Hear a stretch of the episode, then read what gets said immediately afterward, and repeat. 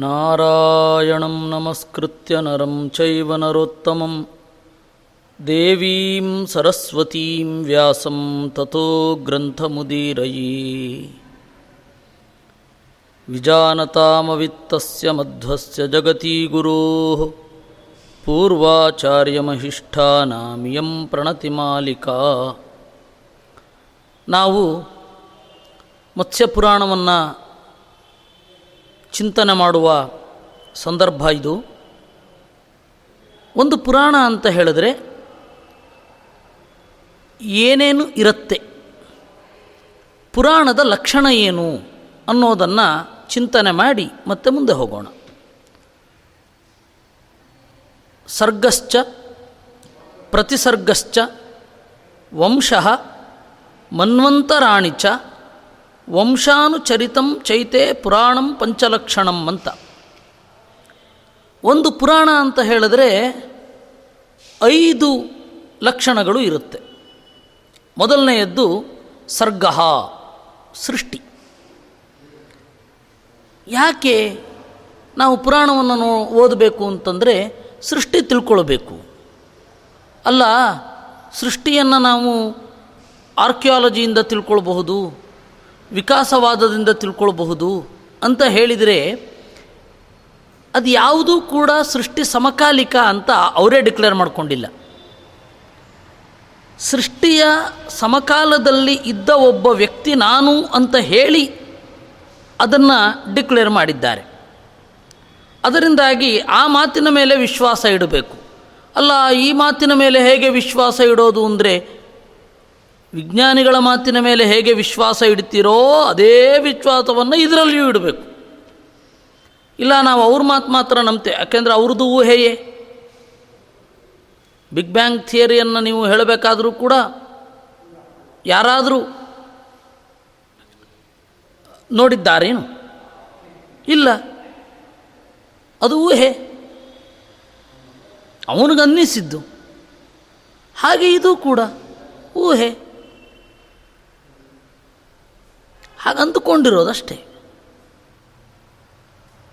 ಅದರಿಂದಾಗಿ ಇಲ್ಲಿ ನಾವು ವಿಶ್ವಾಸ ಇಡ್ತೇವೆ ಅಂದರೆ ಇಲ್ಲಿ ವಿಶ್ವಾಸ ಇಡಲಿಕ್ಕೇನು ಪ್ರಶ್ನೆ? ಇಲ್ಲಿ ವಿಶ್ವಾಸ ಇಡ್ತೇವೆ ಅಂದರೆ ಇಲ್ಲಿ ಯಾಕೆ ಇಡಬಾರ್ದು? ಅದರಿಂದಾಗಿ ಸೃಷ್ಟಿ ಆದಾಗ ಏನೇನಿತ್ತು ಅನ್ನೋದನ್ನು ಪುರಾಣ ಹೇಳುತ್ತೆ. ಎರಡೂ ಕಡೆಯ ವಾಕ್ಯ ಪ್ರಾಮಾಣ್ಯಗಳನ್ನು ನಾವು ನೋಡಬೇಕಾಗತ್ತೆ, ನೋಡಿ ಒಪ್ಪಬೇಕು. ತಥಾಚ ಸರ್ಗ. ಇನ್ನು ಪ್ರಳಯ. ಪ್ರಳಯ ಹೇಗಾಗತ್ತೆ ಅಂತ ನಮ್ಗೆ ಗೊತ್ತಿಲ್ಲ. ನಾವು ಅತ್ಯಂತ ಅಲ್ಪಕಾಲದಲ್ಲಿ ಬದುಕೋದು. ಒಬ್ಬ ಪ್ರಜ್ಞಾವಂತ ಮನುಷ್ಯ ಎಷ್ಟು ವರ್ಷ ಕಾಲ ಬದುಕಬಲ್ಲ?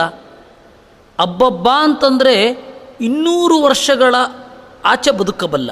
ಹೇಗೆ? ಹಿಸ್ಟ್ರಿಯನ್ನು ತಿಳಿಯುವ ಮೂಲಕ, ಪೂರ್ವಾಚಾರ್ಯರನ್ನು ಸಮೀಪಿಸಿ ತಿಳ್ಕೊಳ್ಳೋ ಮೂಲಕ. ಇವಾಗ ನಮ್ಮ ಗುರುಗಳು ತೊಂಬತ್ತು ವರ್ಷದವರಿದ್ದಾರೆ ಅಂತಂದರೆ ಅವರ ಮೂಲಕ ಆ ತೊಂಬತ್ತು ವರ್ಷಗಳನ್ನು ತಿಳಿದು, ಅವರಿಗಿಂತ ಹಿಂದೆ ಅವರೇನು ತಿಳ್ಕೊಂಡಿರ್ತಾರೆ ಅವೆಲ್ಲ ಸೇರಿಸಿದಾಗ ಅಷ್ಟಾಗತ್ತೆ. ಸೊ, ಒಬ್ಬ ಪ್ರಜ್ಞಾವಂತ ಮನುಷ್ಯ, ಇಂಟಲೆಕ್ಟ್ ಅಂತ ಏನು ಹೇಳ್ತೇವೆ, ಅವನು ಎಲ್ಲಿಯ ತನಕ ಬಾಳಬಹುದು ಅಂತಂದರೆ ಒಂದು ನಾನ್ನೂರು ವರ್ಷ, ಅಬ್ಬಬ್ಬ ಅಂದರೆ ಐನೂರು ವರ್ಷ ಬದುಕಬಲ್ಲ. ಸಾಹಿತ್ಯ ಏನಿದೆ ಇತ್ಯಾದಿಗಳು, ಅದಕ್ಕಿಂತ ಹಿಂದೆ ಬದುಕಲಿಕ್ಕಾಗೋಲ್ಲ, ಮುಂದೆ ಅಂತೂ ಸಾಧ್ಯವೇ ಇಲ್ಲ.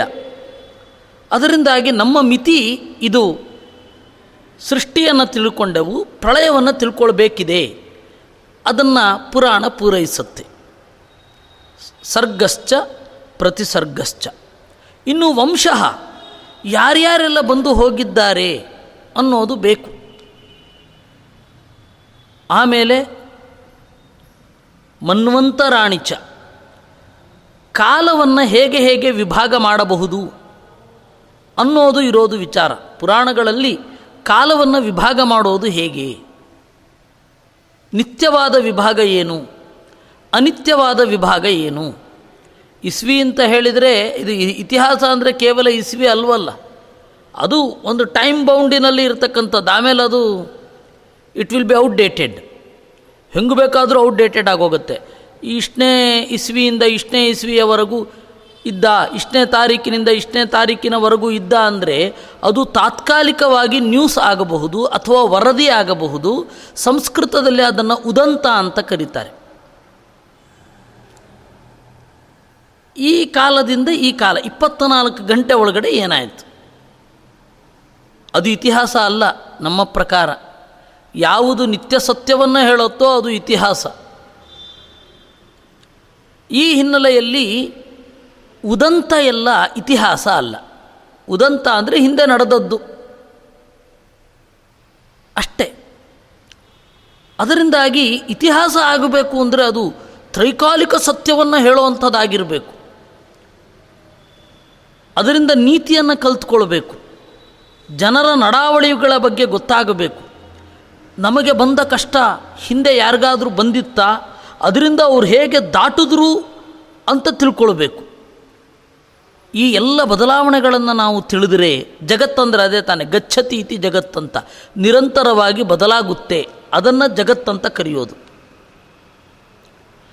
ಅದರ ಸ್ವರೂಪ ಇತ್ಯಾದಿಗಳೆಲ್ಲವನ್ನೂ ತಿಳಿಯೋ ಹಾಗಾಗತ್ತೆ. ಅದರಿಂದಾಗಿ ಮನ್ವಂತ ರಾಣಿಚ, ಎಷ್ಟು ಎಷ್ಟು ಕಾಲಘಟ್ಟಕ್ಕೆ ಯಾವ ಯಾವ ಬದಲಾವಣೆ ಆಗತ್ತೆ ಅನ್ನೋದು, ಪ್ರಧಾನವಾದ ಬದಲಾವಣೆ ಯಾವುದು ಅಂತ. ಆಮೇಲೆ ವಂಶೋ ಮನ್ವಂತರಾಣಿಚ ವಂಶಾನುಚರಿತಂ, ನಮ್ಮ ಹಿಂದಿನವರು ಯಾವ ಯಾವ ಪರಿಸ್ಥಿತಿಗಳನ್ನೆಲ್ಲ ಎದುರಿಸಿದ್ದಾರೆ. ಅದು ಒಂದಲ್ಲ ಪರಿಸ್ಥಿತಿ, ಹಲವಾರು ತರಹದ ಪರಿಸ್ಥಿತಿ. ಆವಾಗ ಅವ್ರ ಬಿಹೇವಿಯರ್ಸ್ ಹೇಗಿತ್ತು? ಆಪತ್ತು ಹಿಂದೆ ಯಾವತ್ತೂ ಬಂದೇ ಇರಲಿಲ್ವೇ? ಬಂದಿರುತ್ತೆ. ಆ ಡಿಸಾಸ್ಟರ್ ಮ್ಯಾನೇಜ್ಮೆಂಟ್ ಹೆಂಗಾಯಿತು ಆವಾಗ, ಎಲ್ಲವನ್ನು ನಾವು ತಿಳ್ಕೊಳ್ಬೇಕಿದೆ. ಅದಕ್ಕೆ ಪುರಾಣ ಓದಬೇಕು. ಹೀಗಾಗಿ ಪುರಾಣದಲ್ಲಿ ಐದು ಇರುತ್ತೆ ಪ್ರಧಾನವಾಗಿ: ಸರ್ಗಶ್ಚ, ಪ್ರತಿಸರ್ಗಶ್ಚ, ವಂಶಃ ಮನ್ವಂತರಾಣಿಚ, ವಂಶಾನುಚರಿತಂ ಚೈತೆ ಪುರಾಣಂ ಪಂಚಲಕ್ಷಣಂ. ಅದರಿಂದಾಗಿ ಪುರಾಣ ನಾವು ಓದಬೇಕು. ವೇದ ಇದೆ, ನಮಗೆ ವೇದ ಮಾತ್ರ ಸಾಕು ಅಂತಂದರೆ ವೇದ ಅನ್ನೋದು ಥಿಯರಿ ಆಯಿತು. ಪ್ರಾಕ್ಟಿಕಲ್ಲಾಗಿ ಹೇಗೆ ಜನರು ಜೀವನ ನಡೆಸಿದರು ಅನ್ನೋದಕ್ಕೆ ಪುರಾಣ ಬೇಕು ನಮಗೆ. ನಿಯಮ ಇದಿದೆ, ಅಪವಾದ ಏನು? There are rules, what about exceptions? ಇದನ್ನೆಲ್ಲ ನಮಗೆ ತಿಳ್ಕೊಳ್ಬೇಕು. ಅದಕ್ಕೆ ಪುರಾಣ ಇತಿಹಾಸಗಳು ಬೇಕು. ಸರಿ, ಇತಿಹಾಸ ಪುರಾಣಕ್ಕೂ ಏನು ಡಿಫ್ರೆನ್ಸ್? ಇತಿಹಾಸ ಅನ್ನೋದೇನಿದೆ ಅದು ಒಂದು ವಿಚಾರವನ್ನು ಹೇಳುತ್ತೆ ಅಂತ ಇಟ್ಕೊಳ್ಳಿ. ಪುರಾಣ ಒಂದು ವಿಚಾರವನ್ನು ಹೇಳುತ್ತೆ. ಪುರಾಣದಲ್ಲಿ ಏನಾದರೂ ಬದಲಾವಣೆ ಇದ್ದರೆ, ವಿರೋಧ ಇದ್ದರೆ ಇತಿಹಾಸಕ್ಕೆ ಅನುಗುಣವಾಗಿ ಬದಲಾಯಿಸ್ಕೊಳ್ಬೇಕು. ಇದನ್ನು ಜಯತೀರ್ಥರು ಹೇಳ್ತಾರೆ, ಇತಿಹಾಸ ಬಾಧ್ಯತ್ವಂ ಪುರಾಣಸ್ಯ ಲಕ್ಷಣಂ. ಕೆಲವೊಮ್ಮೆ ಏನಾಗುತ್ತೆ, ಪುರಾಣ ಒಂದು ಸಂಗತಿ ಹೇಳ್ಕೊಂಡು ಹೊರಟೋಗುತ್ತೆ, ಅದು ನಿಜವಾಗಿಯೂ ನಡೆದದ್ದು ಅಥವಾ ಅದು ಕೇವಲ ಸ್ಪಿರಿಟ್ ಸ್ಪಿರಿಟಿನ ಲೆವೆಲಲ್ಲಿರೋದು, ಅದನ್ನು ಸ್ಪಿರಿಟಿನ ಲೆವೆಲಲ್ಲಿರೋದು ಅಂತಂದರು. ಈಗ ಉದಾಹರಣೆಗೆ ದ್ರೋಣಾಚಾರ್ಯರು, ಇದು ಅಶ್ವತ್ಥಾಮ ಭೀಮನಿಂದ ಸೋತ ಅಂತ ಮಹಾಭಾರತ. ಅರ್ಜುನ ಅಶ್ವತ್ಥಾಮನನ್ನು ಸೋಲಿಸಿ ಅವನ ಹೆಡೆಮುರಿ ಕಟ್ಟಿ ದರದರನೆ ಎಳೆದು ತಂದ ದ್ರೌಪದಿ ಹತ್ತಿರ. ದ್ರೌಪದಿ ಕಣ್ಣೀರಿಟ್ಟು ಈ ರೀತಿ ಮಾಡಬಾರದು ಅಂತ ಹೇಳಿ ಅವನ ಕಟ್ಟನ್ನೆಲ್ಲ ಬಿಚ್ಚಿ ನಮಸ್ಕಾರ ಮಾಡಿದಳು. ಮಾರೋದೀದಂಬ ಜನನೀ ಗೌತಮಿ ಪತಿದೇವತಾ ಯಥಾಹಂ ಮೃತವತ್ಸಾರ್ಥ ರೋದಿಮಿ ಅಶ್ರುಮುಖಿ ಮುಹುಹು. ತಾಯಿಯಾಗಿ ನನ್ನ ಸಂಕಟ ನನಗೆ ಗೊತ್ತು, ನಾನು ಹೇಗೆ ಐದು ಮಕ್ಕಳನ್ನು ಕಳ್ಕೊಂಡು ಅಳ್ತಾ ಇದ್ದೇನೋ ಆ ರೀತಿ ದ್ರೋಣಾಚಾರ್ಯರ ಹೆಂಡತಿ ಗೌತಮಿ ಕೃಪಿ ಅವಳು ಅಳಬಾರದು ಅಂತ ಹೇಳಿ ಕಟ್ಟು ಬಿಚ್ಚಿ ಕಳಿಸಿದ್ಲು ಅಂತ ಇದೆ ಭಾಗವತದಲ್ಲಿ. ಯಾವ ಕಥೆ ತಗೊಳ್ಳೋದು? ಅದಕ್ಕೆ ನಿರ್ಣಯದಲ್ಲಿ ಬರೆದರೂ ಮಹಾಭಾರತದಲ್ಲಿರುವ ಕಥೆಯನ್ನು ತೆಗೆದುಕೊಳ್ಬೇಕು. ಹಾಗಾದರೆ ಭಾಗವತದಲ್ಲಿರೋದು ಅಶ್ವತ್ಥಾಮನ ಕನಸು. ಅದು ಅಶ್ವತ್ಥಾಮ ದ್ರೌಪದಿ ಎಷ್ಟು ದೊಡ್ಡವಳು ಅಂತ ಅಂದುಕೊಂಡಿದ್ದ ಅಂದರೆ ಅದರ ಪರಿಣಾಮ ಈ ಎಫೆಕ್ಟನ್ನು ಕೊಟ್ಟಿತು. ಆದ್ದರಿಂದ ಯಾವತ್ತೂ ಕೂಡ ಪುರಾಣವನ್ನು ಮತ್ತು ಇತಿಹಾಸವನ್ನು ಕಂಪೇರ್ ಮಾಡಿ ಯಾವುದನ್ನು ಇಟ್ಕೊಳ್ಬೇಕು ಅಂತ ತೀರ್ಮಾನ ಮಾಡಬೇಕು. ನಮಗೆ ಪುರಾಣದಿಂದ ಏನು ಸಿಕ್ಕಿತು? ಹಾಗಾದರೆ ದ್ರೌಪದಿಯ ವ್ಯಕ್ತಿತ್ವ ಅಶ್ವತ್ಥಾಮನಲ್ಲಿ ಯಾವ ರೀತಿ ರೂಪುಗೊಂಡಿತ್ತು, ದ್ರೌಪದಿಯ ಬಗ್ಗೆ ಅಶ್ವತ್ಥಾಮನ ಭಾವನೆ ಏನಿತ್ತು ಅಂತ ಗೊತ್ತಾಯಿತು. ಹೀಗೆ ಪುರಾಣ ಅಂತನ್ನೋದು ಇತಿಹಾಸಕ್ಕೆ ಮುಖಾಮುಖಿಯಾಗಿ ನಿಲ್ಲಿಸಿದಾಗ ಪುರಾಣವನ್ನು ಬೇರೆ ರೀತಿಯಲ್ಲೇ ಅರ್ಥೈಸಬೇಕಾಗತ್ತೆ. ಅದರಿಂದ ಒಂದು ಪ್ರಯೋಜನ ಇರುತ್ತೆ. ದ್ರೌಪದಿಯ ಬಗೆಗೆ ಅಶ್ವತ್ಥಾಮನಿಗೆ ಯಾವ ಭಾವನೆ ಇತ್ತು ಅಂತ ಮಹಾಭಾರತದಲ್ಲಿ ಗೊತ್ತಾಗಲ್ಲ, ಭಾಗವತದಲ್ಲಿ ಗೊತ್ತಾಯಿತು. ಅದರಿಂದಾಗಿ ಪುರಾಣದ ಲಕ್ಷಣ ಏನು ಅಂದರೆ ಇತಿಹಾಸಕ್ಕೆ ಅನುಗುಣವಾಗಿ ಬದಲಾಯಿಸಿಕೊಳ್ಳಬೇಕು ಯಾವುದನ್ನು ಅದು. ಅದಕ್ಕೆ ಹೇಳಿದ್ದು ಇತಿಹಾಸ ಬಾಧ್ಯತ್ವ ಪುರಾಣಸ್ಯ ಲಕ್ಷಣಂ. ಇಷ್ಟು ಹಿನ್ನೆಲೆಯೊಂದಿಗೆ ನಾವು ಇಲ್ಲಿಗೆ ಬರೋಣ. ಪುರಾಣ ಅಂದ್ರೇನು, ಪುರಾಣದ ಲಕ್ಷಣ ಏನು, ಪುರಾಣವನ್ನು ಎಲ್ಲಿ ಬದಲಾಯಿಸಿಕೊಳ್ಳಬೇಕು ಅಂತನ್ನೋದು. ಪುರಾಣ ಬದಲಾಯಿಸ್ಕೊಳ್ಬೇಕು ಅಂದರೆ ಅದರ ಭಾಷೆಯನ್ನು ಅರ್ಥ ಮಾಡ್ಕೊಳ್ಬೇಕು ಅಂತ. ಇದು ವೇದವ್ಯಾಸರಿಗೆ ಅತ್ಯಂತ ಸಮ್ಮತ. ಯಾಕೆ ಅಂತ ಹೇಳಿದರೆ ಬ್ರಹ್ಮಸೂತ್ರಗಳಲ್ಲಿ ಮಾತಿನ ನಿರ್ಣಯದ ಬಗ್ಗೆ ಅವರು ವಿಸ್ತಾರವಾಗಿ ವ್ಯಾಖ್ಯಾನ ಮಾಡಿದ್ದಾರೆ. ಭಾಗವತಾದಿಗಳಲ್ಲಿ ಸೂಚನೆ ಕೊಟ್ಟಿದ್ದಾರೆ. ಮಹಾಭಾರತದಲ್ಲಿಯೂ ಈ ಸೂಕ್ಷ್ಮ ದರ್ಶನ ಇರಬೇಕು. ನೋಡಿ, ಎರಡು ಕಡೆ ಮಹಾಭಾರತದಲ್ಲಿ ಎರಡು ಕಡೆ ಒಂದು ಕಥೆ ಬರುತ್ತೆ. ಸುವರ್ಣಷ್ಠೀವಿ ಅಂತ ಒಬ್ಬ, ಅವನು ಸೀನಿದರೆ ಬಂಗಾರ ಹೊರಗಡೆ ಬರ್ತಾ ಇತ್ತಂತೆ. ಆ ಸುವರ್ಣಷ್ಠೀವಿಯ ಕಥೆ ದ್ರೋಣ ಪರ್ವದಲ್ಲಿ ಒಂದು ತರಹ ಉಂಟು. ಅಭಿಮನ್ಯು ಸತ್ತಾಗ ಅವನು ದರದರನೆ ಕಣ್ಣೀರಿಡ್ತಾ ನಿಶ್ಚೇಷ್ಟನಾಗಿಬಿಡ್ತಾನೆ ಧರ್ಮರಾಜ. ಅರ್ಜುನ ಬಂದರೆ ಏನು ಉತ್ತರ ಹೇಳೋದು ಅಂತ ಒಂದು, ಅಭಿಮನ್ಯುವಿನ ಮೇಲೆ ಇದ್ದ ಪ್ರೀತಿ ಇನ್ನೊಂದು. ಆಗ ವೇದವ್ಯಾಸರು ರಣಭೂಮಿಯಲ್ಲಿ ಬಂದು ಹದಿನಾರು ಜನ ರಾಜರ ಕಥೆಯನ್ನು ಹೇಳ್ತಾರೆ. ಅದನ್ನು ಏನಂತ ಕರೀತಾರೆ? ಷೋಡಶ ರಾಜಕೀಯ, ರಾಜರ ಬಗೆಗೆ ಇರತಕ್ಕಂಥದ್ದು ಅಂತ. ಆ ಷೋಡಶ ರಾಜಕೀಯದಲ್ಲಿ ಸುವರ್ಣಷ್ಠೀವಿಯ ಕಥೆ ಒಂಥರಹ ಬರುತ್ತೆ. ಅದನ್ನೇ ವಿದುರ ಸ್ವಲ್ಪ ಬೇರೆ ತರಹ ಧೃತರಾಷ್ಟ್ರನಿಗೆ ಹೇಳ್ತಾನೆ. ಸುವರ್ಣಷ್ಠೀವಿಯ ಕಥೆ ಅಲ್ಲಿ ಬೇರೆ ತರಹ ಬರುತ್ತೆ. ಭೀಷ್ಮಾಚಾರ್ಯರು ಮ್ಯಾನೇಜ್ಮೆಂಟಿನ ಸ್ಕಿಲ್ಗೆ ಸಂಬಂಧಪಟ್ಟ ಹಾಗೆ, ಅಂದರೆ ಯಾರ್ದು ಯಾವ್ಯಾವುದೋ ಥರದ ಸ್ಕಿಲ್ಸ್ಗಳು ಇರ್ತವೆ. ಒಬ್ಬನ ಕೈ ಕೆಳಗಡೆ, ಒಬ್ಬ ರಾಜನ ಕೆಳಗಡೆ ಒಂದು ಸಾವಿರ ತರಹದ ಸ್ಕಿಲ್ಸ್ ಇರುವ ಮನುಷ್ಯರಿರ್ತಾರೆ. ಒಬ್ಬೊಬ್ರದ್ದು ಒಂದೊಂಥರ ಸ್ಕಿಲ್, ಒಬ್ಬರನ್ನ ಒಂದೊಂಥರ ಮ್ಯಾನೇಜ್ ಮಾಡಲಿಕ್ಕಾಗಲ್ಲ. ಬೇರೆ ಬೇರೆ ತರಹ ಟೆಕ್ನಿಕ್ ಯೂಸ್ ಮಾಡಬೇಕಾಗತ್ತೆ ಅವ್ರನ್ನೆಲ್ಲ ಮ್ಯಾನೇಜ್ ಮಾಡಬೇಕಾದ್ರೆ. ಈ ಸ್ಕಿಲ್ ಮ್ಯಾನೇಜ್ಮೆಂಟಿನ ವಿಚಾರದಲ್ಲಿ ಧರ್ಮರಾಜ ಕೇಳ್ತಾನೆ ಅಜ್ಜ ಯುಧಿಷ್ ಭೀಷ್ಮಾಚಾರ್ಯರನ್ನು. ಆಗ ಉತ್ತರ ರೂಪವಾಗಿ ಅವರನ್ನು ಸುವ ಸುವರ್ಣಷ್ಠೀವಿಯ ಕಥೆ ಹೇಳ್ತಾರೆ. ಅದೇ ಬೇರೆ ತರಹ ಇದೆ. ಮಹಾಭಾರತ ಒಂದರಲ್ಲೇ ಸುವರ್ಣಷ್ಠೀವಿಯ ಕಥೆಯ ಮೂರು ವರ್ಷನ್ಗಳು ಬರುತ್ತೆ. ಏನು ಮಾಡೋದು? ಅಲ್ಲಿ ಅತ್ರಾಪ್ಯುದಾಹರಂತೀಮಂ ಇತಿಹಾಸಂ ಪುರಾತನಂ ಅಂತ ಎಲ್ಲಿ ಹೇಳಿದ್ದಾರೋ ಅದು ಇತಿಹಾಸ. ಉಳಿದ ಕಡೆ ಒಂದು ವಿಚಾರವನ್ನು ಕನ್ವೆ ಮಾಡಲಿಕ್ಕೆ ಒಂದು ಕಥೆ ಹೇಳಿರ್ತಾರೆ, ಅಷ್ಟೆ ಅಷ್ಟೇ. ಈ ರೀತಿ ಅಲ್ಲಿಯೇ ಕೆಲವೊಂದು ಸೂಕ್ಷ್ಮ ದೃಷ್ಟಿಗಳಿರಬೇಕು. ಕೆಲವೊಂದು ಸರ್ತಿ ಏನಾಗುತ್ತೆ, ಒಂದು ವಿಚಾರ ಇರುತ್ತೆ, ಯಾರು ಯಾವುದ್ರ ಕಡೆ ಫೋಕಸ್ ಮಾಡಿರ್ತಾರೆ ಅಲ್ಲಿ ನಡೆದಿದ್ದು ಬೇರೆ ಇರುತ್ತೆ, ಆದರೆ ಕಾಣೋದು ಮಾತ್ರ ಒಂಥರಹ ಕಾಣ್ತಾ ಇರುತ್ತೆ.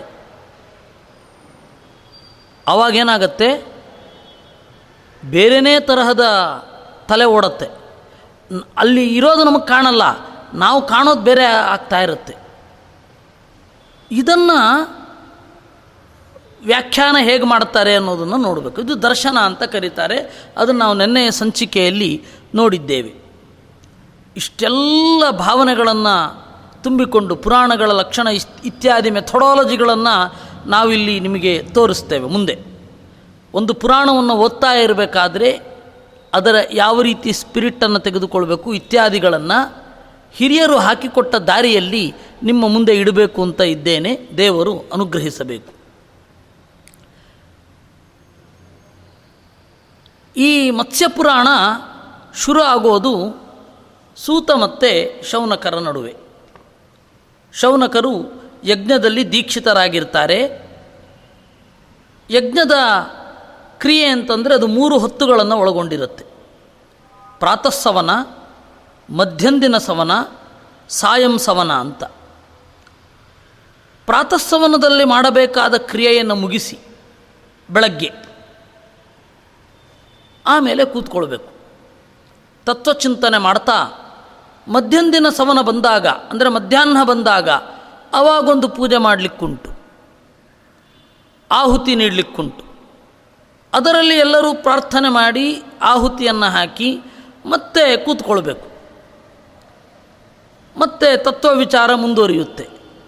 ಸಾಯಂ ಸವನದಲ್ಲಿ ಮತ್ತೆ ಭಾಗವಹಿಸಬೇಕು.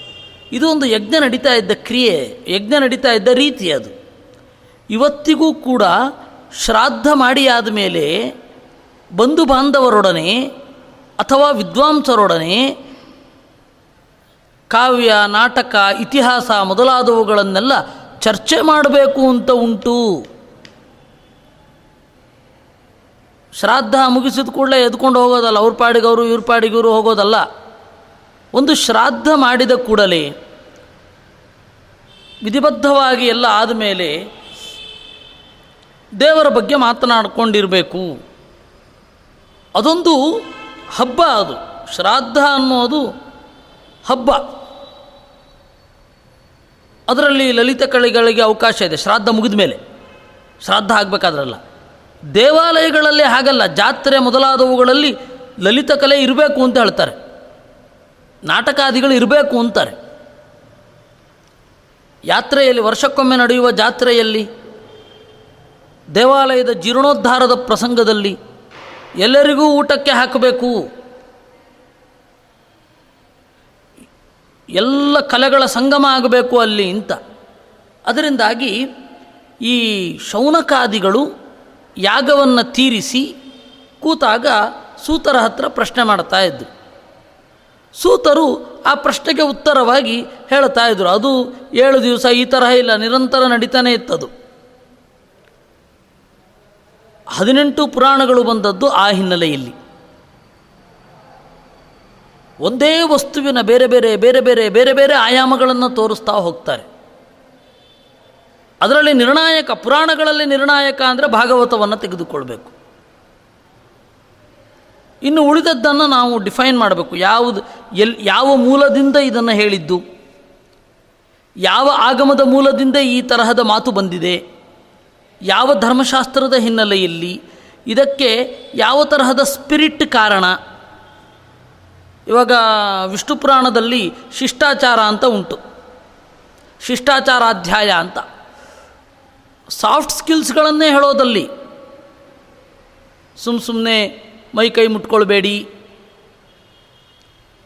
ಆಮೇಲೆ ಇನ್ನೊಬ್ಬರ ಬಟ್ಟೆಯನ್ನು ಉಡಬೇಡಿ ಇತ್ಯಾದಿ ಇತ್ಯಾದಿಗಳು, ಮೈ ಮೇಲೆ ಹೊದ್ಕೊಂಡಿರಿ,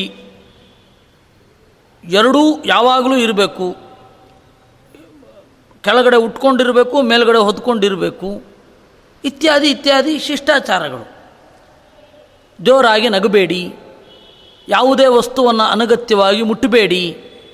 ಅನಾತುರ ಸ್ವಾನಿಕಾನಿ ವಸ್ತೂನಿ ಮನುಜಸ್ತಥಾ ಅಸ್ಪೃಶನ್ ಸುಖಮಾಪ್ನೋತಿ ನಷ್ಟೀವನ್ ಅಂತ ಹೇಳಿ ಹೇಳ್ತಾರೆ. ಸುಮ್ಮ ಸುಮ್ಮನೆ ಅನಗತ್ಯವಾಗಿ ಯಾವ ವಸ್ತುವನ್ನು ತನ್ನ ಮೈ ಕೈಗಳನ್ನು ಮುಟ್ಕೊಳ್ಬಾರದು. ನ ಸರ್ವದಾ ಹಿ ಕಂಡೂಯೇತ್, ಯಾವಾಗಲೂ ಮೈ ಕೈಗಳನ್ನು ಕೆರಿಕೋತಾ ಇರಬಾರ್ದು, ಉಗುರುಗಳನ್ನು ಕಚ್ಕೋಬಾರ್ದು, ಎಲ್ಲ ಹೇಳ್ತಾರಲ್ಲಿ ವಿಷ್ಣು ಪುರಾಣದಲ್ಲಿ.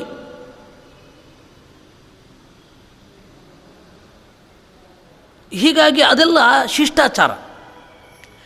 ನೀರಿಗೆ ಕಲ್ಲು ಒಗಿಬೇಡಿ, ಅದು ಪುಟ್ಟ ಮಕ್ಕಳಿಗೆ ಇದರಲ್ಲಿ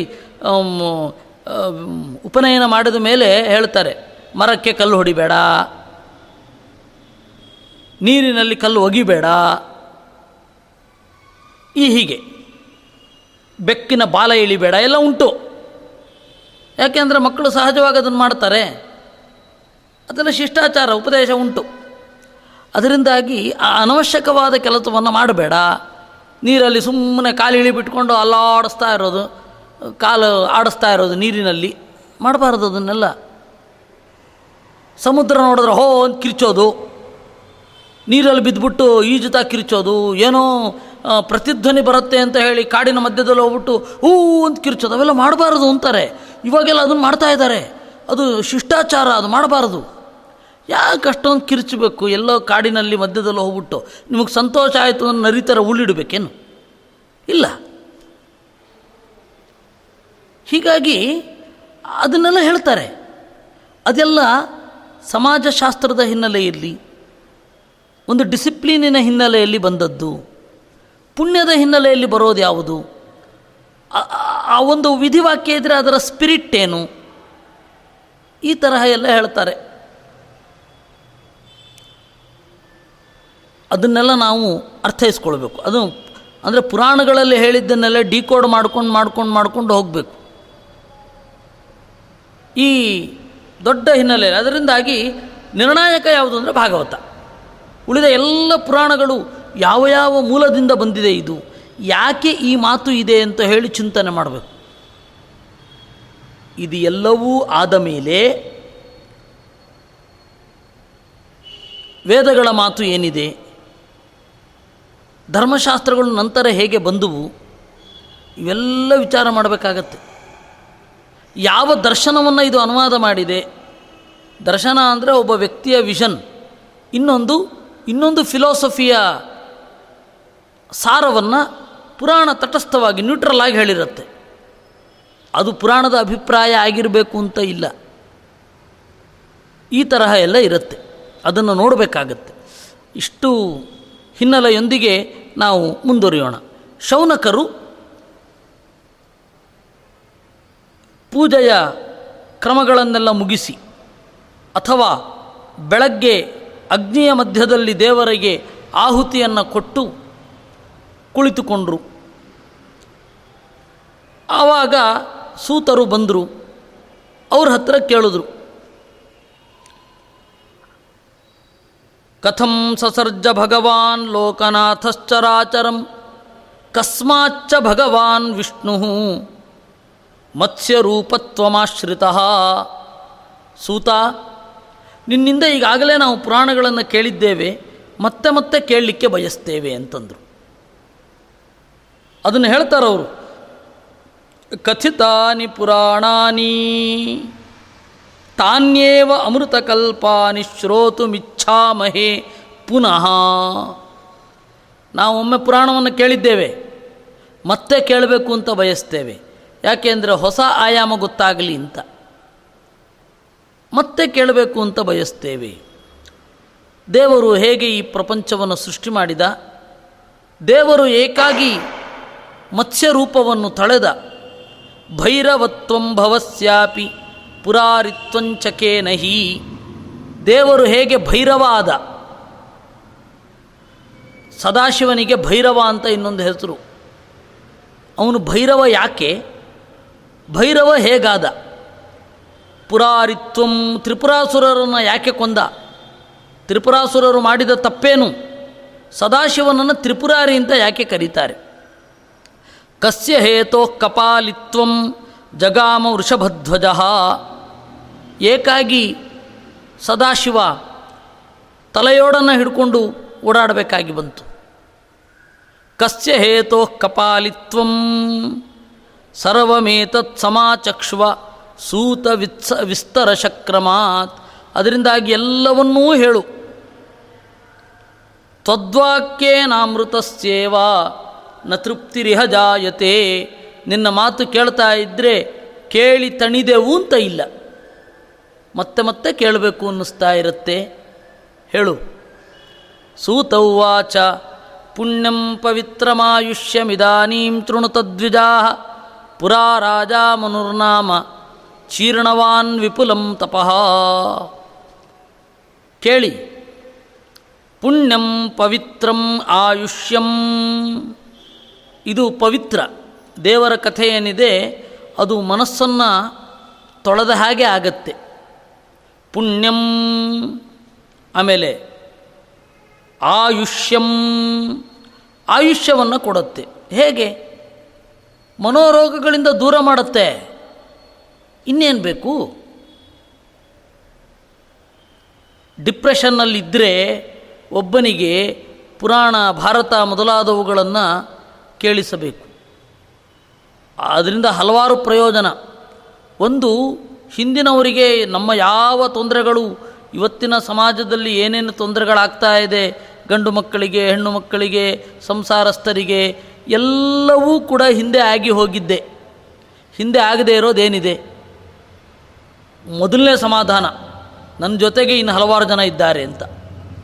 ಎರಡನೆಯದ್ದು, ಅವರ ಬಿಹೇವಿಯರ್ಸ್ ಹೇಗೆ ಇತ್ತು, ಅವರು ಹೇಗೆ ಆಚೆ ಬಂದರು, ನಾನು ನನ್ನ ಪರಿಸ್ಥಿತಿಯಲ್ಲಿ ಯಾವುದನ್ನು ಆಯ್ಕೋಬೋದು.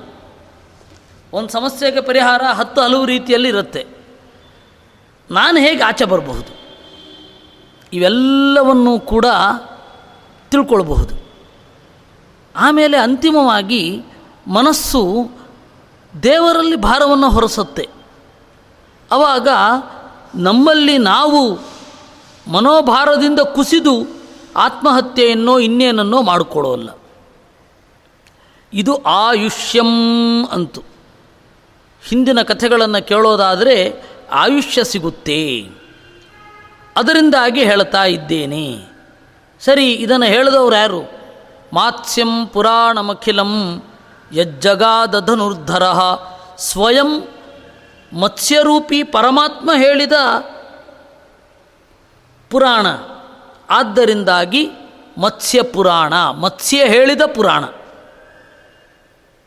ಭಗವದ್ಗೀತೆ ಇದ್ದ ಹಾಗೆ ಕೃಷ್ಣನ ಹಾಡು, ಆದ್ದರಿಂದಾಗಿ ಇದು ಮತ್ಸ್ಯ ಪುರಾಣ. ಕೆಲವೊಂದು ಸರ್ತಿ ಕೇಳುಗರ ಹೆಸರು ಬರುತ್ತೆ. ಇವಾಗ ಉದಾಹರಣೆ, ಗರುಡ ಪುರಾಣ. ಗರುಡ ಪುರಾಣ ಅಂದರೆ ಗರುಡ ಹೇಳಿದ್ದಲ್ಲ, ಮತ್ತೆ ಗರುಡನಿಗೆ ಹೇಳಿದ್ದು, ಅದು ಗರುಡ ಪುರಾಣ. ಉದ್ಧವ ಗೀತೆ ಇದ್ದ ಹಾಗೆ, ಉದ್ಧವ ಗೀತೆ ಅಂದರೆ ಉದ್ಧವನಿಗಾಗಿ ಹಾಡಿದ್ದು, ಭಗವದ್ಗೀತೆ ಅಂದರೆ ಭಗವಂತ ಹೇಳಿದ್ದು ಅಂತ. ಹಾಗೆ ಗರುಡ ಪುರಾಣ, ಶಿವಪುರಾಣ, ಹಾಗೆ ಒಂದೋ ಹೇಳುಗನ ಹೆಸರು ಬರುತ್ತೆ, ಒಂದೋ ಕೇಳುಗನ ಹೆಸರಿರುತ್ತೆ. ಇಲ್ಲಿ ಮತ್ಸ್ಯರೂಪಿ ಪರಮಾತ್ಮ ಹೇಳಿದ ಕಥೆ, ಆದ್ದರಿಂದಾಗಿ ಮತ್ಸ್ಯ ಪುರಾಣ. ಈ ಹಿಂದೆ ಒಬ್ಬ ರಾಜ ಇದ್ದ, ಮನು ಅಂತ. ಚೀರ್ಣವಾನ್ ವಿಪುಲಂ ತಪಃ, ಅವನು ತಪಸ್ಸನ್ನು ಮಾಡಿದ. ಇಲ್ಲಿ ಮನು ಅಂತ ಹೇಳ್ತಾರೆ, ಮನು ಮುಂದೆ ಆಗ್ತಾನೆ ಅಂತ ಇಟ್ಟುಕೊಂಡು ಅವನನ್ನು ಮನು ಅಂತನ್ನೋದು. ಅವನ ಮನು ಆಗೋದ ಆಗೋದಕ್ಕಿಂತ ಮೊದಲು ಅವನ ಹೆಸರು ಬಂದು ಸತ್ಯವ್ರತ ಅಂತ. ಆಮೇಲೆ ಅವನೇನು ಮಾಡಿದ? ಮನು ಆದ. ಮನು ಆದಾಗ ಅವನ ಹೆಸರು ಶ್ರಾದ್ದದೇವ ಅಂತ. ಆದರೆ ಶ್ರಾದ್ದದೇವ ಅಂದರೆ ಗೊತ್ತಾಗಲ್ಲ, ಅವನು ನೆನಪಿಸ್ಕೊಳ್ಳೋಲ್ಲ ಅಂತಿಲ್ಲ. ನಾವು ಸಂಕಲ್ಪ ಮಾಡ್ಬೇಕಾದ್ರೆ ವೈವಸ್ವತಮನ್ವಂತರೇ ಕಲಿಯುಗೆ ಅಂತೇವೆ. ವೈವಸ್ವತಮ ವೈವಸ್ವತಮನು ಅಂತ. ಅವನು ಮನು ಆಗೋದಕ್ಕೆ ಮೊದಲು ಕೇಳಿದ ತತ್ವಶಾಸ್ತ್ರ ಅದು ಮತ್ಸ್ಯ ಪುರಾಣ. ಮನು ಇನ್ನೂ ಆಗಿರಲಿಲ್ಲ, ಇದು ಆದ ಮೇಲೆ ಮನು ಆದ, ಇದನ್ನು ಕೇಳಿದ ಮೇಲೆ ಮನು ಆದ. ಪುರಾಣದಲ್ಲಿ ಈ ತರಹದ ಶೈಲಿಯನ್ನು ಹೇಳ್ತಾರೆ.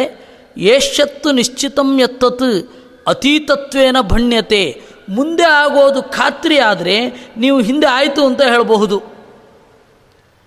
ನಾಳೆ ಸೂರ್ಯೋದಯ ಆಯಿತು, ಏ ಭಾಷೆಯ ಪ್ರಕಾರ ತಪ್ಪು ಅದು, ನಾಳೆ ಸೂರ್ಯೋದಯ ಆಯಿತು ಅಂತ ಯಾರು ಹೇಳಿದೇನು? ನಾಳೆ ಆಗೋದು ಖಾ ಇದು ಖಾತ್ರಿ, ನಾಳೆ ಆಗೋದು ಖಂಡಿತ, ನಾನಿರ್ತೇನೋ ಇಲ್ವೋ ಡಿಫ್ರೆನ್ಸ್, ಆದರೆ ಆಗದೇ ಇರುತ್ತಾ? ಒಬ್ಬ ಇಂಗ್ಲೆಂಡಿನ ಪ್ರಖ್ಯಾತ ಹಾಸ್ಯ ನಟ, ಅವನನ್ನು ಡಾಕ್ಟ್ರು ನೋಡಲಿಕ್ಕೆ ಅಂತ ಬಂದರಂತೆ. ಅವನು ಶರಶ ಮರಣಶಯ್ಯೆಯಲ್ಲಿದ್ದ. ಬಂದು ಹೇಳಿದ್ನಂತೆ, ಡಾಕ್ಟ್ರ್ ಹೇಳಿದ್ರಂತೆ, ನಾನು ನಾಳೆ ನಿಮ್ಮನ್ನು ಕಾಣ್ತೇನೆ ಅಂತ. ನೀವು ನಾಳೆ ಬಂದು ಕಾಣ್ತೀರಾ, ನಾನು ನಿಮ್ಮನ್ನು ನೋಡ್ತೇನೋ ಇಲ್ವೋ ಅದನ್ನು ಹೇಳಿ ಇನ್ನಂತ. ಹಾಗೆ ಯಾವತ್ತು ಯಾವುದು ತ್ರೈಕಾಲಿಕ ಸತ್ಯವೋ ಅದು ಮುಂದೆ ಆಗೋದಾದರೂ ಕೂಡ ಹಿಂದೆ ಆಯಿತು ಅಂತ ಹೇಳಿಬಿಡ್ಬಹುದು. ಏಷತ್ತು ನಿಶ್ಚಿತಂ ಯತ್ತತ್ ಅತೀತತ್ವೇನ ಭಣ್ಯತೆ.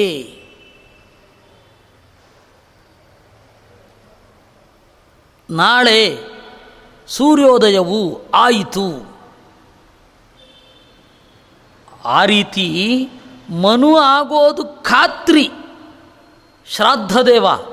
ಆದ್ದರಿಂದಾಗಿ ಇದು ಸತ್ಯವ್ರತ ಮನು ಆಗೋದು ಖಾತ್ರಿ, ಅದರಿಂದಾಗಿ ಮನುರ್ನಾಮ ಅಂದ್ಬಿಟ್ರು. ನಾವು ಅರ್ಥ ಮಾಡ್ಕೊಳ್ಬೇಕು, ಇನ್ನು ಮನು ಆಗಬೇಕಿದೆ, ಮನು ಆಗುವ ಮೊದಲು ಕೇಳಿದ್ದು ಅಂತ ಭಾಗವತದಿಂದ ಅರ್ಥ ಮಾಡ್ಕೊಳ್ಬೇಕು. ನೋಡಿ, ಮೊದಲಿಂದ ಈ ಮೊದಲನೇ ಘಟ್ಟದಿಂದಲೇ ಶುರು ಆಯಿತು ಪುರಾಣದ ಅರ್ಥೈಕೆ ಹೇಗೆ ಅಂತ. ಈಗ ಒಂದು ಮಾತು ಹೇಳ್ತೇವೆ, ನಮ್ಮ ತಂದೆ ಚಿಕ್ಕವರಾಗಿದ್ದಾಗ ಚಿಕ್ಕವರಾಗಿದ್ದಾಗ ನಿಮ್ಮ ತಂದೆ ಎಲ್ಲಾಗಿದ್ದರು? ನಮ್ಮ ತಂದೆಗೆ ಐದು ವರ್ಷ ಇದ್ದಾಗ ಏನು ಮಾಡಿದ್ರಂತೆ ಗೊತ್ತಾ ಅಂತ ಹೇಳ್ತೇವೆ ನಾವು. ನಮ್ಮ ತಂದೆ ಐದು ವರ್ಷದವರಿದ್ದಾಗ ತಪ್ಪಿಸ್ಕೊಂಬಿಟ್ಟಿದ್ರಂತೆ. ಏ, ಚಿಕ್ಕವರಾಗಿದ್ದಾಗ ನಿಮ್ಮ ತಂದೆ ಆಗಿರೋ, ದೊಡ್ಡವರಾದ್ಮೇಲೆ ನಿಮ್ಮ ತಂದೆ ಆಗಿದ್ದೋ? ಅದು ಹೇಳೋದು ಹಾಗೆ. ಹಾಗೆ ಮುಂದೆ ಮನು ಆಗಬೇಕಿದೆ, ಮುಂದೆ ಮನು ಆಗಿ ಆಗಿದೆ. ಈ ಗ್ರಂಥ ಜಗತ್ತಿನಲ್ಲಿ ಪ್ರಚಾರಕ್ಕೆ ಬರುವಾಗ ಮನು ಆಗಿ ಆಗಿದೆ. ಅದರಿಂದಾಗಿ ನಾವು ಈ ಎಲ್ಲ ಥರದ ಮಾತುಗಳನ್ನು ನಾವು ಲೋಕದಲ್ಲೆಲ್ಲ ಬಳಸ್ತೇವಲ್ಲ, ಆ ಎಲ್ಲ ಥರದ ಮಾತುಗಳನ್ನು ಅವರು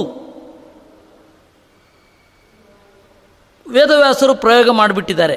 ಮತ್ತು ವೇದವ್ಯಾಸರು ಪ್ರಯೋಗ ಮಾಡಿದ್ದನ್ನೇ ತಾನೇ ನಾವು ಮಾಡೋದು.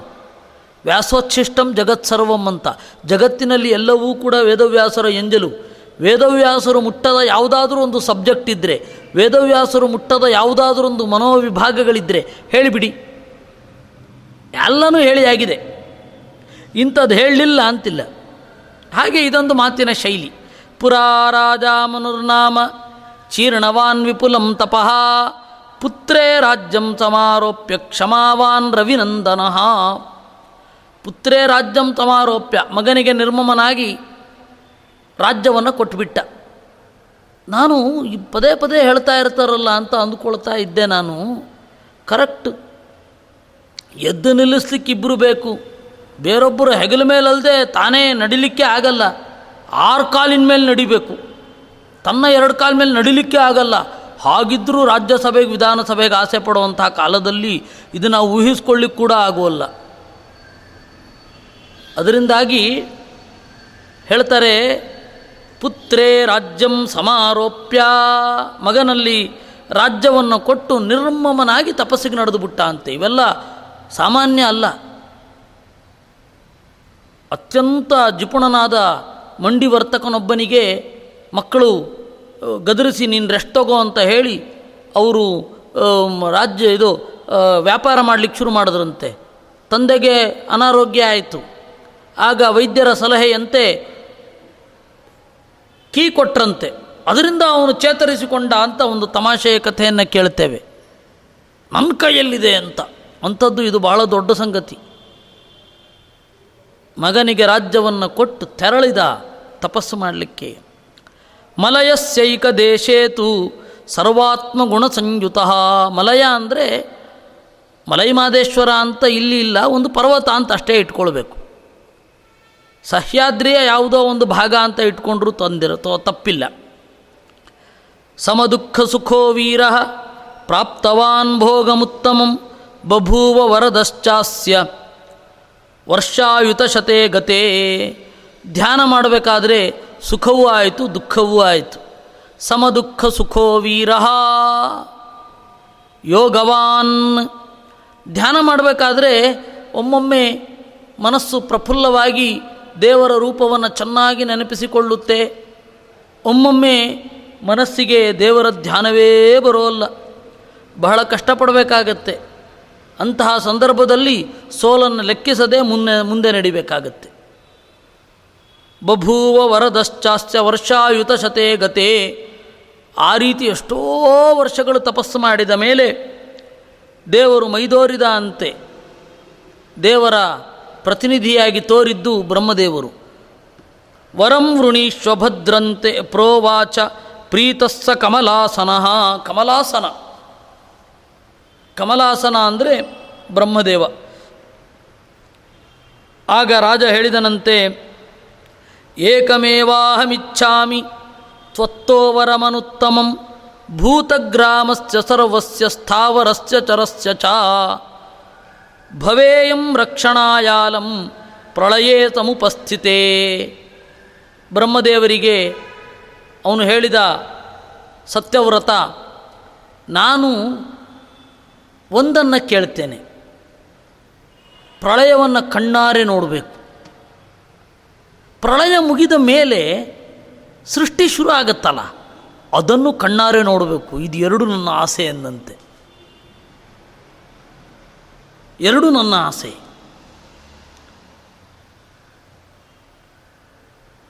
ವರ ಕೇಳೋದಾದರೆ ಹಂಗೆ ಕೇಳಬೇಕು.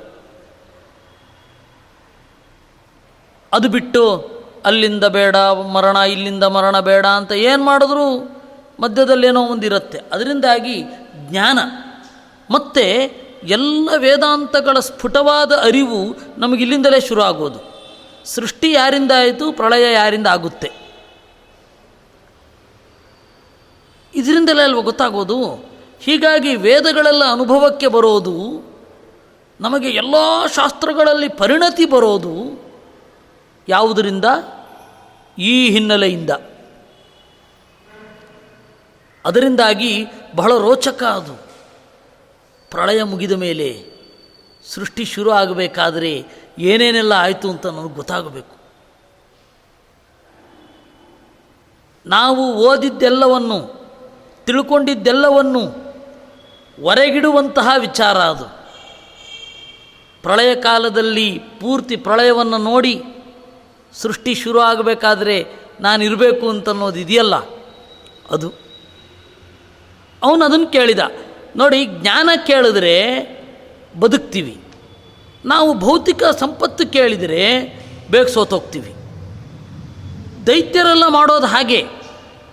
ಅವರು ದೈತ್ಯರೆಲ್ಲ ಭೌತಿಕ ಸಂಪತ್ತು ಕೇಳ್ತಾರೆ, ಆದರೆ ಸಜ್ಜನರೆಲ್ಲ ಭೌತಿಕ ಸಂಪತ್ತು ಕೇಳೋಲ್ಲ. ಅವರು ಕೇಳೋದು ಆ ಒಂದು ಅರಿವು. ದೇಹ ಎಲ್ಲಿ ಬೇಕಾದರೂ ಹೋಗಲಿ ರೀ, ಅರಿವು ನಿರಂತರವಾಗಿರಲಿ. ಮುಗಿತಲ್ಲ, ಅದಕ್ಕಿಂತ ದೊಡ್ಡ ಪಾಠ ಬೇಕೇ? ಹೋದ ಜನ್ಮದಲ್ಲಿ ಒಂದು ಕಲಿತಿರ್ತೀವಿ, ಈ ಜನ್ಮದಲ್ಲಿ ಒಂದು ಕಲಿತಾ ಇರ್ತೇವೆ, ಮುಂದಿನ ಜನ್ಮದಲ್ಲಿ ಒಂದು ಕಲಿತಾ ಇರ್ತೇವೆ. ಅದರೆಲ್ಲದರ ಪಾಠ ತೀರ್ಮಾನ ಆಗೋಗುತ್ತಲ್ಲ, ನಿರ್ಣಯ ಬಂದುಬಿಡುತ್ತೆ. ಅದರಿಂದಾಗಿ ಜಾತಿ ಸ್ಮೃತಿ ಅಂತ ಹೇಳ್ತಾರಲ್ಲ, ಜನ್ಮ ಜನ್ಮಾಂತರಗಳ ಅರಿವು, ಅದು ಬಹಳ ದೊಡ್ಡದು. ವಾಸುದೇವ ತೋಟಂತಿಲ್ಲಾಯನಿಗೆ ಮಧ್ವಾಚಾರ್ಯರು ಕೊಟ್ಟದ್ದು ಅದನ್ನು. ಅವರು ಕಿವಿಯಲ್ಲಿ ಊದಿದರಂತೆ, ತಲೆನೋವು ಮಾತ್ರ ಪರಿಹಾರ ಆಗಲಿಲ್ಲ, ಅನಂತ ಜನ್ಮಗಳ ನೆನಪು ಬಂದ್ಬಿಡುತ್ತಂತೆ, ಇನ್ನೇನು ಬೇಕು. ಆದ್ದರಿಂದ ಮನುವು ಆ ಥರದ ವರ ಕೇಳಿದ. ಏನಂತ ಮನು ಆಗಬೇಕಾಗಿರೋನು ಸತ್ಯವ್ರತ, ಜಗತ್ತಿನ ಪ್ರಳಯವನ್ನು ನೋಡಬೇಕು ನಾನು. ಮುಂದಿನ ಮನ್ವಂತರದಲ್ಲಿ ಇವುಗಳ ರಕ್ಷಣೆ ಮಾಡುವಂತಹ ಭಾಗ್ಯ ನನಗೆ ಸಿಗಬೇಕು, ಅದೊಂದೇ ನಾನು ವರ ಕೇಳೋದು. ಏವಮಸ್ತ್ವಿತಿ ವಿಶ್ವಾತ್ಮ ತತ್ರೈವಾಂತರಧೀಯತ. ಆಗ ಬ್ರಹ್ಮದೇವರು ಆಯಿತು ಅಂತ ಮುಗುಳು ನಕ್ಕರಂತೆ, ಯೋಗ್ಯವಾದ ವರವನ್ನು ಕೇಳ್ತಾ ಇದ್ದಿ ಅಂತ. ತತ್ರೈವಾಂತರಧೀಯತ ಹಾಗೆ ಹೇಳಿ ಅವರು ಕಣ್ಮರೆಯಾದರು. ಇದರಲ್ಲಿಯೂ ಒಂದು ವಿಶೇಷ ಇದೆ. ಕೆಲವೊಂದು ಕಡೆ ಕಣ್ಮರೆಯಾದರು ಅಂತ ಬರುತ್ತೆ, ಕೆಲವೊಂದು ಕಡೆ ಬ್ರಹ್ಮದೇವರು ಹೋಗ್ತಾ ಇರಬೇಕಾದ್ರೆ ಅವರು ಕಣ್ಮರೆಯಾಗುವವರೆಗೂ ನೋಡ್ತಾ ಇದ್ದ ಅಂತ ಬರುತ್ತೆ. ಕಣ್ಮರೆಯಾಗೋದು ಟಕ್ಕ ಕಣ್ಮರೆಯಾಗೋದಿದೆಯಲ್ಲ, ಅದಕ್ಕೆ ಭಾಗ್ಯ ಸ್ವಲ್ಪ ಕಡಿಮೆ ಇದೆ ಅಂತ ಅರ್ಥ. ಅವರು ನಡ್ಕೊಂಡು ಅಲ್ಲಿ ತನಕ ಹೋಗ್ತಾರಲ್ಲ. ಇವಾಗ ದೇವರು ಬಂದ, ದೇವರು ಮನೆಗೆ ಬಂದ, ಮನೆಯಲ್ಲಿ ಇದ್ದ, ಅವರ ಸತ್ಕಾರವನ್ನು ಸ್ವೀಕರಿಸಿ ಉದ್ಧವನ ಮನೆಯಲ್ಲಿ, ಅಕ್ರೂರನ ಮನೆಯಲ್ಲಿ ಸತ್ಕಾರವನ್ನು ಸ್ವೀಕರಿಸಿ ಹೋದ. ಕೃಷ್ಣನನ್ನು ಕಣ್ತುಂಬುವ ತನಕ ನೋಡ್ತಾ ಇದ್ದ. ಅದು ಭಾಗ್ಯ ದೊಡ್ಡದು ಅಂದರೆ ಆ ಪಕ್ವತೆ ಇದೆ ಅಂತ ಅರ್ಥ ಆಯಿತು. ಇಲ್ಲಿ ಆ ಪಕ್ವತೆ ಇರಲ್ಲ ಅಂತ ಅರ್ಥ ಆಯಿತು. ಆದ್ದರಿಂದಾಗಿ ಕಣ್ಮರೆಯಾದರಂತೆ ಕೂಡಲೇ ಬ್ರಹ್ಮದೇವರು ಪುಷ್ಪವೃಷ್ಟಿ ಸುಮಹತಿ ಖಾತ್ ಪಪಾತಸುರಾರ್ಪಿತ ಕದಾಚಿದಾಶ್ರಮೇ ತಸ್ಯ ಕುರುವತ ಪಿತೃತರ್ಪಣಂ. ಆಗ ದೇವತೆಗಳಿಗೆಲ್ಲ ಖುಷಿಯಾಯಿತಂತೆ. ದೇವತೆಗಳಿಗೆ ಕೇಳುವ ಭಕ್ತರು ಕೇಳುವ ವರದಲ್ಲಿ ಜ್ಞಾನದ ಬಗ್ಗೆ ಇದ್ದರೆ ಅಷ್ಟು ಖುಷಿ ಇನ್ಯಾರಿಗೂ ಆಗೋಲ್ಲ. ಅದಕ್ಕೆ ಭಾರಿ ಖುಷಿಯಾಯಿತು ಅವರಿಗೆ. ಅದನ್ನು ಹೇಳದ್ರಂತೆ ಪುಷ್ಪವೃಷ್ಟಿ ಸುಮಹತಿ ಖಾತ್ ಪಪಾತಸುರಾರ್ಪಿತ. ದೇವತೆಗಳೆಲ್ಲ ಪುಷ್ಪವೃಷ್ಟಿ ಮಾಡಿದರು, ಒಳ್ಳೆಯ ವರವನ್ನು ಕೇಳಿದೆ, ಭಾರಿ ಖುಷಿಯಾಯಿತು ನಮಗೆ. ಅದರಿಂದಾಗಿ ನಾವು ವರ ಕೇಳಬೇಕಾದ್ರೆ ಅರಿವಿನ ಬಗೆಗೆ ಕೇಳಬೇಕು, ಬೇರೆ ಯಾವುದೂ ಅಲ್ಲ, ಭೌತಿಕವಾದದ್ದಲ್ಲ, ಅರಿವಿನ ಬಗೆಗೆ ಕೇಳಬೇಕು. ಯಾಕೆಂದರೆ ಅದರಲ್ಲಿ ಇಲ್ಲದೆ ಇರೋದೇನಿದೆ, ಎಲ್ಲವೂ ಇರುತ್ತೆ. ಕದಾಚಿದಾಶ್ರಮೇ ತಸ್ಯ ಕುರುವತ ಪಿತೃತರ್ಪಣಂ ಪಪಾತ ಪಾಣ್ಯೋರು ಪರಿಶಫರೀ ಜಲಸಂಯುತ. ಒಂದು ಬಾರಿ ಪಿತೃತರ್ಪಣವನ್ನು ಕೊಡ್ತಾ ಇರಬೇಕಾದ್ರೆ ಕೈಯೊಳಗೆ ಶಫರೀ ಮೀನು, ಮೀನು ಅಲ್ಲ ಮೀನಿನ ಮರಿ. ನೀವು ಸರೋವರಕ್ಕೆ ಹೋದರೆ ಬೇಡ, ಮಧ್ವ ಸರೋವರದಲ್ಲಿ ನೀವು ಕೆಳಗಡೆ ಕಾಲಿಟ್ಟರೆ ಒಂದು ಪುಟ್ಟ ಪುಟ್ಟ ಮ ಮೀನುಗಳು ಬಂದು ನಿಮ್ಮ ಕಾಲಿನ ಕೊಳೆಯನ್ನು ತಿಂತವೆ. ಆ ತರಹದ ಒಂದು ಶಫರಿ, ಅದನ್ನು ಶಫರಿ ಅಂತ ಕರೆಯೋದು. ಇಷ್ಟೇ ಇರುತ್ತೆ. ಆ ಶಫರಿ ಏನಿದೆ ಅದೊಂದು ಬಂತು, ಮೀನಿನ ಮರಿ. ದೃಷ್ಟ್ವಾ ತಚ್ಛಪರೀ ರೂಪಂ ಸದಯಾಲುರ್ಮಹೀಪತಿ ರಕ್ಷಣಾಯ ಕರೋದ್ಯತ್ನಂ ಸತಸ್ಮಿನ್ ಕರಕೋದರೆ. ನೋಡಿದ, ಏಕೋ ಕರುಣೆ ಉಕ್ಕಿ ಬಂತು, ಅದನ್ನು ತೆಗೆದು ತನ್ನ ಕಮಂಡಲುವಿನಲ್ಲಿ ಹಾಕಿದ. ಕರಕ ಅಂದರೆ ಕಮಂಡಲು ಅಂತ. ನೋಡಿ, ರಾಜನಿಗೆ ಬೇಕಾದ ಕರುಣೆ ಇದೆ ಅಂತ ಪ್ರೂವ್ ಆಯಿತಾ ಅಲ್ಲಿಂದ. ಆಮೇಲೆ ಅಹೋರಾತ್ರೇಣ ಚೈಕೇನ ಷೋಡಶಾಂಗುಲ ವಿಸ್ತೃತ. ಆ ರಾತ್ರಿ ಕಳೆದು, ಇರುಳು ಕಳೆದು ಬೆಳಗ ಹಗಲಾಗುವಾಗ ಹದಿನಾರು ಅಂಗುಲ ಬೆಳೆದು ಬಿಟ್ಟಿತ್ತಂಥದ್ದು. ಸತಮಾದಾಯ ಮಣಿಕೆ ಪ್ರಾಕ್ಷಿಪಜ್ಜಲಚಾರಿಣಂ ಸೋಭವನ್ ಮತ್ಸ್ಯ ರೂಪೇಣ ಪಾಹಿ ಪಾಹೀತಿ ಚಾಬ್ರವೀತ್. ರಾಜ ನನ್ನನ್ನು ರಕ್ಷಣೆ ಮಾಡು ಅಂತ ಹೇಳಿತಂತೆ. ಮೊದಲು ಅವನಿಗೆ ಅನ್ನಿಸಿತು ಕರುಣೆ, ಆಮೇಲೆ ಸ್ಪಷ್ಟವಾಗಿ ಕೇಳಿತು. ಅವನೇನು ಮಾಡಿದ, ತಗೊಂಡು ಹೋಗಿ ಒಂದು ಜಲದಲ್ಲಿ ಹಾಕಿದ. ಅಹೋ ತತ್ರಾಪಿ ಚೈಕರಾತ್ರೇಣ ಹಸ್ತತ್ರಯಮವರ್ಧತ. ಮಣಿಕಾ ಅಂತಂದರೆ ಒಂದು ದೊಡ್ಡ ಕೊಳಗ, ಕೊಳಗದಲ್ಲಿ ಹಾಕಿದ್ದ. ಅಲ್ಲೂ ಬೆಳೆದು ಬಿಡ್ತು. ರಕ್ಷಿಸು ಅಂತ ಹೇಳಿತಂತೆ. ಹಸ್ತತ್ರಯಂ, ಮೂರು ಮಾರು, ಇದು ಹಸ್ತ ಅಂತ ಕರೀತಾರೆ. ಈ ತರಹ ಮೂರು ಅಂದರೆ ಸರಿಸುಮಾರು ಮೂರು ಕೈಗಳ ಉದ್ದ ಇಲ್ಲಿ ತನಕ ಆಗುತ್ತೆ. ಹಸ್ತತ್ರಯಂ ಅದು ಧನುಸ್ಸು ಅಂತ ಕರೀತಾರೆ, ಮಾರನ್ನು ಅದು ಧನುಸ್ಸು ಅಂತ ಕರೀತಾರೆ. ಹಸ್ತ ಅಂತಂದರೆ ಇದೇ ಇದೇ ಲೆಕ್ಕ. ಈ ಮೂರು ಬೆಳೆಯಿತು. ತತ್ರಾಪಿ ಚೈಕರಾತ್ರೇಣ ಕೂಪೇ ತಮ್ಮತ್ಸ್ಯಂ ಪ್ರಾಹಿಣೋ ದ್ರವಿನಂದನಃ. ಒಂದು ಕೂಪ, ಕೂಪ ಮತ್ತು ವಾಪಿ ಇಷ್ಟು ವ್ಯತ್ಯಾಸ ಇದೆ. ವಾಪಿ ಅಂದರೆ ಇಳಿಭಾವಿ, ಕೂಪ ಅಂದರೆ ಇಳಿಲಿಕ್ಕಾಗಲ್ಲ, ಹಗ್ಗದಿಂದ ಏನನ್ನಾದರೂ ಎತ್ತಬೇಕು, ಅಲ್ಲಿ ಬೆಳೆಯುತ್ತದು. ಆ ಕೂಪದಲ್ಲಿ ಬೆಳೆದು ಬಿಡ್ತು. ಯದಾನ ಮಾತಿ ತತ್ರಾಪಿ ಕೂಪೆ ಮತ್ಸ್ಯ ಸರೋವರೆ ಕ್ಷಿಪ್ತೋಸೌ ಪೃಥುತ ಮಾಗಾತ್ ಪುನರ್ಯೋಜನ ಸಂಹಿತಂ. ಮತ್ತು ಬೆಳೆಯಿತು. ದೀನನಾಗಿ ಅದು ಹೇಳಿತಂತೆ, ಪಾಹಿ ಪಾಹಿ ನೃಪೋತ್ತಮ, ರಕ್ಷಣೆ ಮಾಡು ನನಗೆ. ಗಂಗಾಯಾಮಪ್ಯವರ್ಧತ, ಅದನ್ನು ತೊಗೊಂಡೋಗಿ ಗಂಗೆಗೆ ಹಾಕಿದ. ಗಂಗೆಯಲ್ಲಿ ಬೆಳೆಯಿತು.